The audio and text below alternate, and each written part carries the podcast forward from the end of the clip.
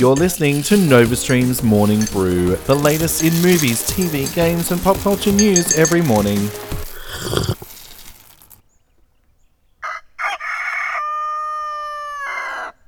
Happy Wednesday, Nova Streamers. Welcome to Morning Brew. I'm your host, Alistair. Grab your coffee and let's get this mid-wake shiz started. In movie news this morning, Warner Brothers and MGM have announced production has begun on The Sun is Also a Star. It's based on the acclaimed best-selling book and is set to be a modern-day story about finding love against all odds. The film stars Yara Shahidi from Blackish and Charles Melton from Riverdale. The film is set for release May 17, 2019. New release movies this week Jurassic World Fallen Kingdom has preview screenings tonight in selected theatres and a full wide release tomorrow.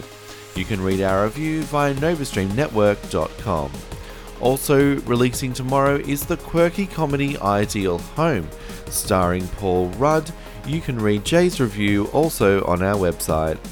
In TV and streaming news now, Amazon Studios has ordered an Invincible series from Walking Dead creator Robert Kirkman. The series will consist of 8 hour long episodes and will be an adult animated take on the comic. The comic series launched in 2003 and concluded last February after 144 issues. Star Trek Discovery showrunner and co creator Alex Kurtzman and his production company Secret Hideout have signed a five year contract worth $25 million with CBS to create at least four new shows set in the Star Trek universe.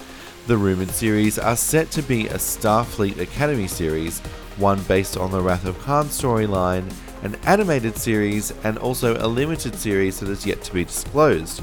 Rumours are that there are talks of something based on Patrick Stewart. CBS declined to comment. Season 4 of Lucifer on Netflix will only have 10 episodes. Co creator Ildy Modrovich confirmed the new season will still run with 43 minute episodes, with the story being split into two parts. No release date has currently been announced. TV Line has confirmed that Jon Bernthal will be returning to The Walking Dead.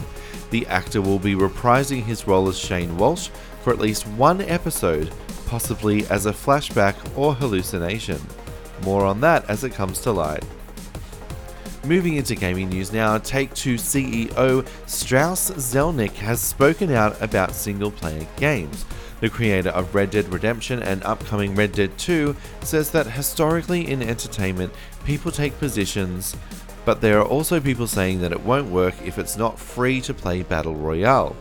Companies that feel like that just avoid the hard work of building a story and characters and go right to where the money is in multiplayer. The endless debate about single player and multiplayer games continues to rage on year after year in the gaming community, and I, for one, cannot wait until it's all over and we can just agree that both single player games and multiplayer games can coexist peacefully, right? Studio Wildcard have revealed the first gameplay details and release date for the first expansion to Ark Survival Evolved. Titled Ark Extinction, the game will release November 6 on PS4, Xbox One, and Steam, and is included in the Explorers Pack and Season Pass, as well as available for standalone expansion and upgrade.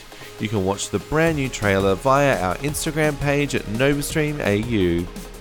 CD Projekt Red have confirmed that Cyberpunk 2077 won't have any loading screens.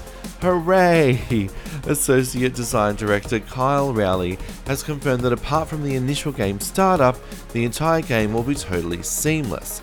Now, the game world is set up into six regions that we're guessing are possibly interconnected rather than traveling between using fast travel like The Witcher 3, which, if you remember, has horribly, painfully long, slow loading times. Xbox have launched the new Xbox Live Avatar system, and it will focus on more customization and, and inclusiveness. The new avatars are set to feature a wider range of body types and gender neutral clothing, and include new appearance items and accessories, including fingernails, makeup, limbs, nose rings, and moods, and will support over 16 million color options. Who knew there were that many colors in the world? The Nintendo 3DS is not dead yet. Nintendo American President Reggie confirmed that more games for the system will be announced in the next few months. Sales of the console got an uptick in December 2017 and have continued to rise in 2018 with a library of over 1,000 games. Future titles currently in the pipeline include Captain Toad Treasure Tracker and a Luigi's Mansion 3DS remake. That is it for your midweek Morning Brew news. I hope you have a fantastic Wednesday. I will be back tomorrow morning with the freshest news as well as the hottest gaming releases for this week.